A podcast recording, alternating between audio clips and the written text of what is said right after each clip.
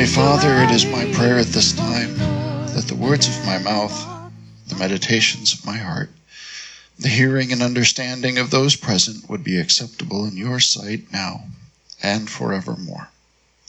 Amen.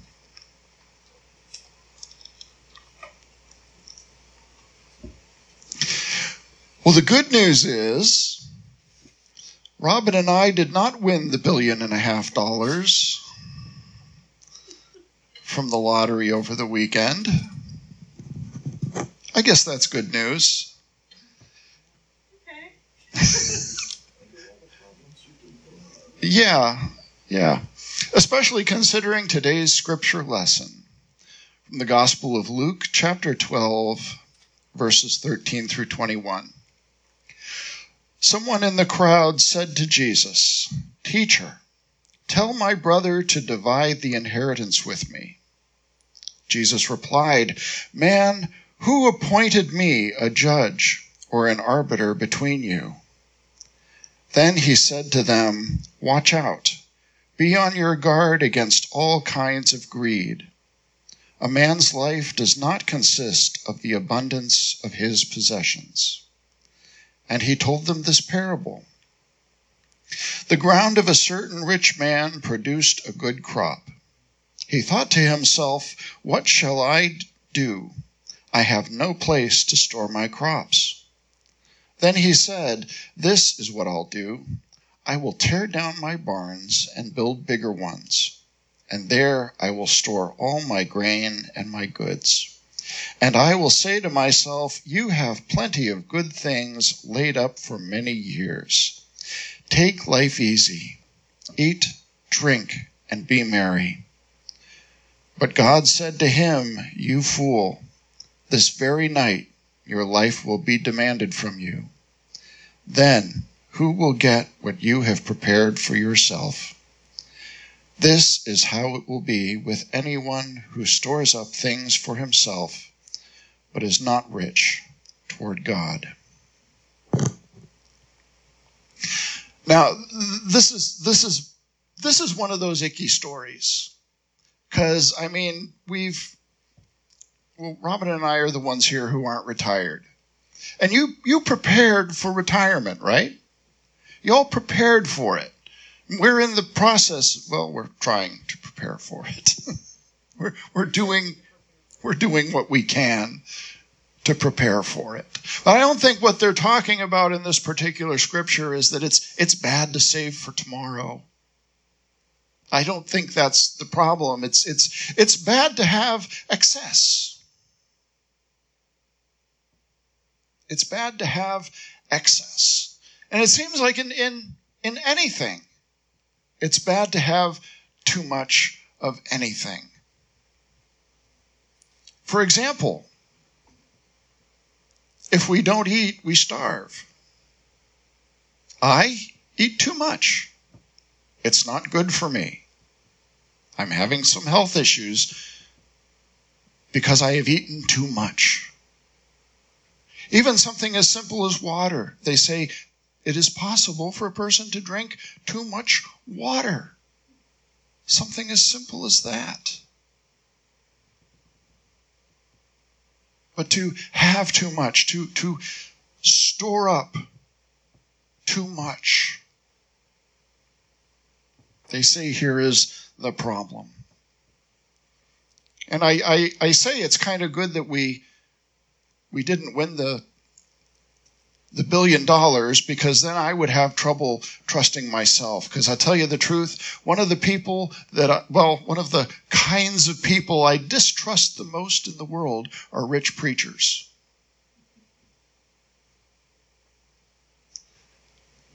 Did, did you folks hear about the church that got held up last Sunday? There was a church in Brooklyn. They were showing this on they the church was broadcasting live on Facebook when this happened. Three masked gunmen came into the church and robbed they robbed the joint.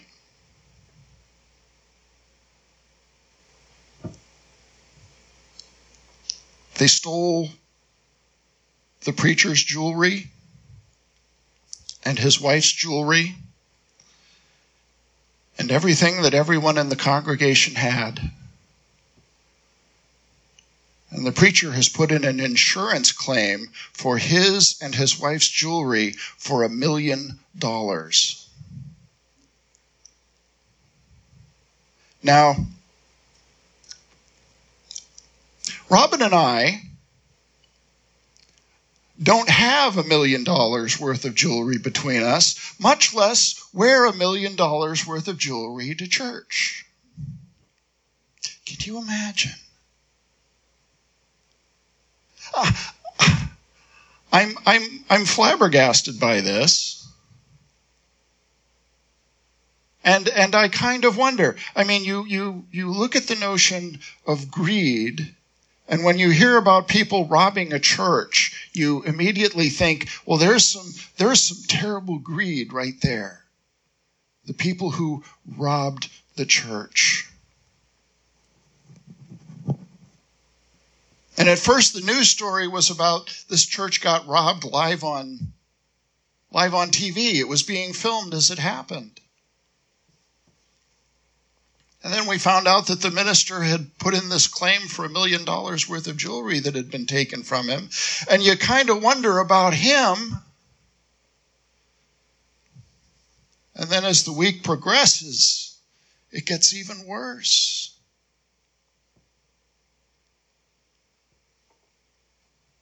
He's being investigated for real estate fraud. He's in debt four and a half million dollars for real estate that he hasn't been paying for. He's being sued by someone in his congregation for fraud.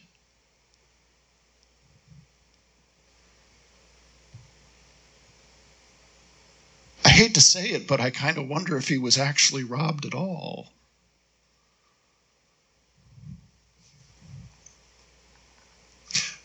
But we live we live in a time where we have need. I mean, I'm, I'm, I'm not advocating robbing churches. I'm not advocating robbing anybody. But we live in a time where we have need. The economy's not in such good shape.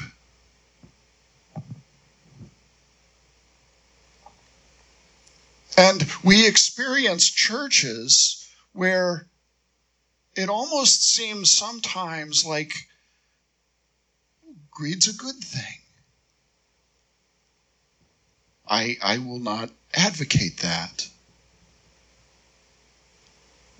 But we see churches sometimes, don't we, where the preacher will say that if you send him money, you'll, you'll, you'll, you'll get it back. It's a, it's a seed that you're giving to the church, and if you give it, you'll get it back seven times over, however much you give the church.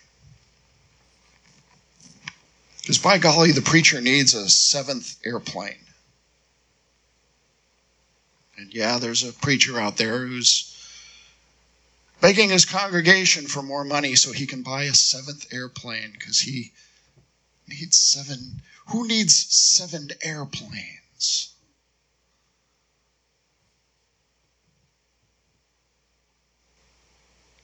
I was in a church once when I was in college where the preacher asked everybody who needed a brand new car to come forward, and we'll pray for you, and God will give you a brand new car. I was there with a couple of my fraternity brothers, and we just got up and left. Sure, a new car would be nice, but even then I knew better than that.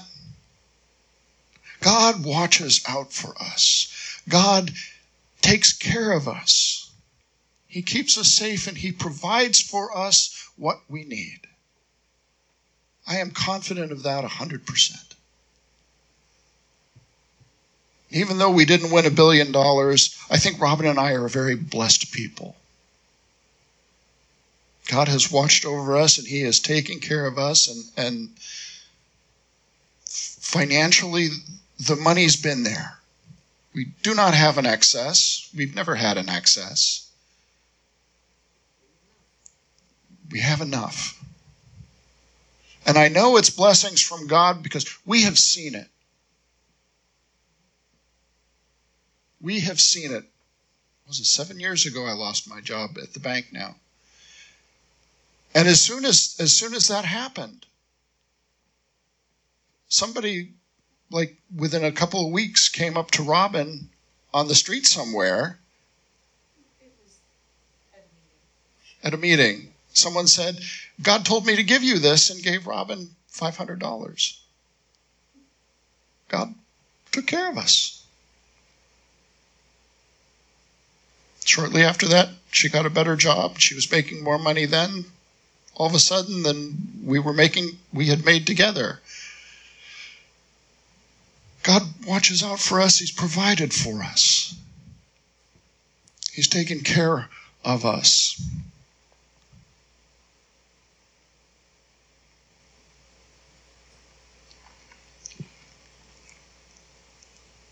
And at the same time, He's prepared us for times when we've been able to help others. I think we're doing that now. Enough people have blessed us that we've been able to be a blessing sometimes. But we have this idea of greed.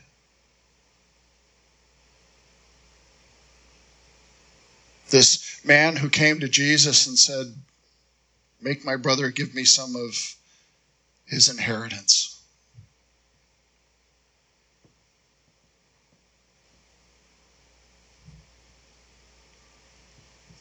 The idea that a religious leader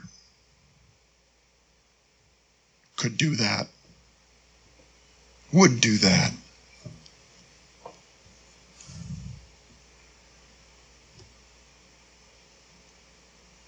You see, I think Jesus calls us to love one another and to take care of one another as, as we can. As we can.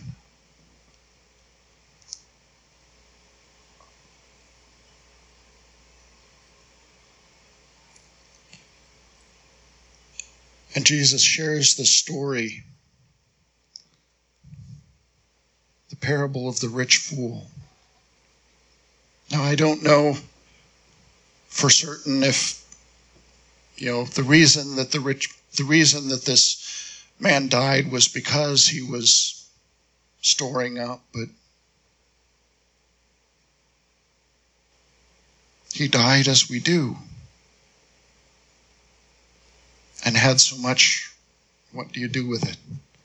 We, we look at the world, don't we? And we, we see a small handful of people out there in the world that have so much, there's no way they could get rid of it.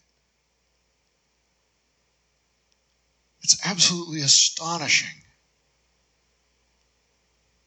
And it continues to come, and it continues to come.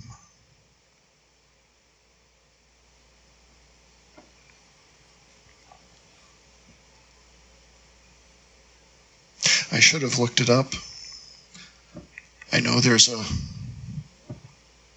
verse in the Bible where Jesus says that it is easier for a man, or it is easier for a camel to pass through the eye of a needle than it is for a rich man to enter the kingdom of heaven. And I know sometimes we, we think of the idea of this big hulking, you know, one ton beast trying to fit through the eye of a sewing needle. And there have been, and that's, that's ridiculous. And there have been, I've heard sermons where they talk about, well, that's not what they meant. You see, the eye of a needle is a kind of a door that's specifically designed to be hard for animals to get through. It's it's a smaller door that people have to even people have to bend down and squish down to get through this door and I was recently watching a program where they were talking, they were addressing this in a Bible study, and they said, that's not the case. If you go back to the original language, they're talking about the enormous beast of burden fitting through the eye of a, of a sewing needle. That that's what the eye of the needle is.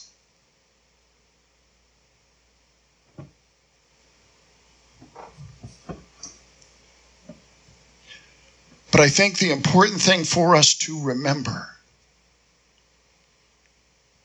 is that everything's possible with God.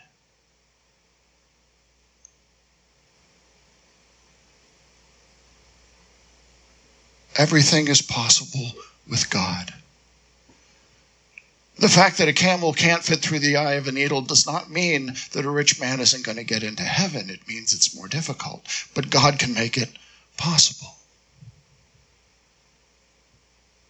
It's not impossible for us to get through a day regardless of how much poverty we happen to be in, because with God, everything is possible.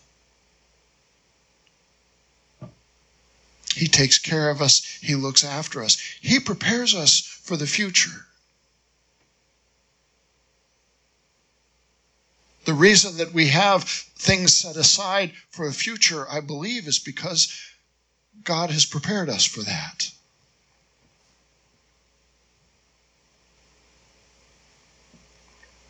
Jesus even ends the story saying, This is how it will be for anyone who stores up things for himself, but is not rich toward God. So the, the key here is to be rich toward God.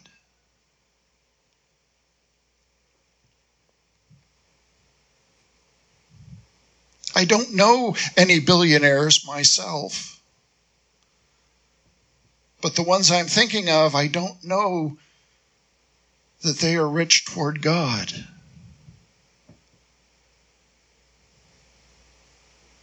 I hear I hear no rumors of their faith. I hear no whispers of their relationship with the Lord.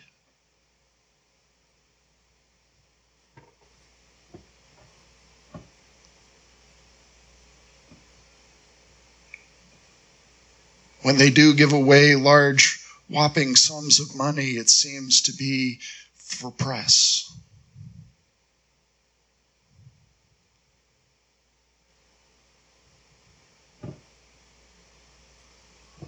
I wonder sometimes.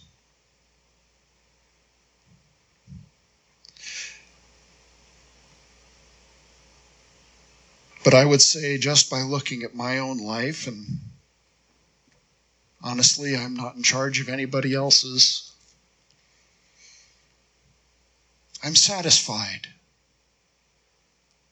with my wealth in the Lord. I'm satisfied with what I have stored up with Him. As I can look back at my life and I realize I wasn't a great person. I've made mistakes. I've done a lot of things I haven't been proud of. But I love God. I love the Lord. I try to demonstrate that in my life today. I'm living a much better walk now than I did in the past.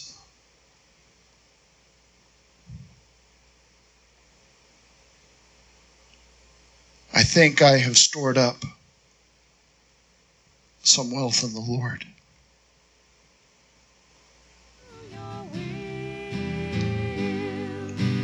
Amen. Who can live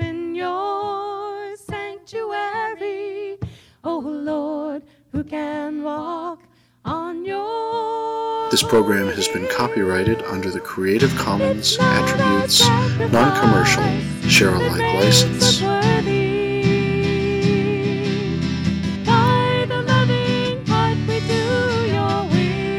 If you would like to contact Colin, please feel free to email colinroberts412 at gmail.com.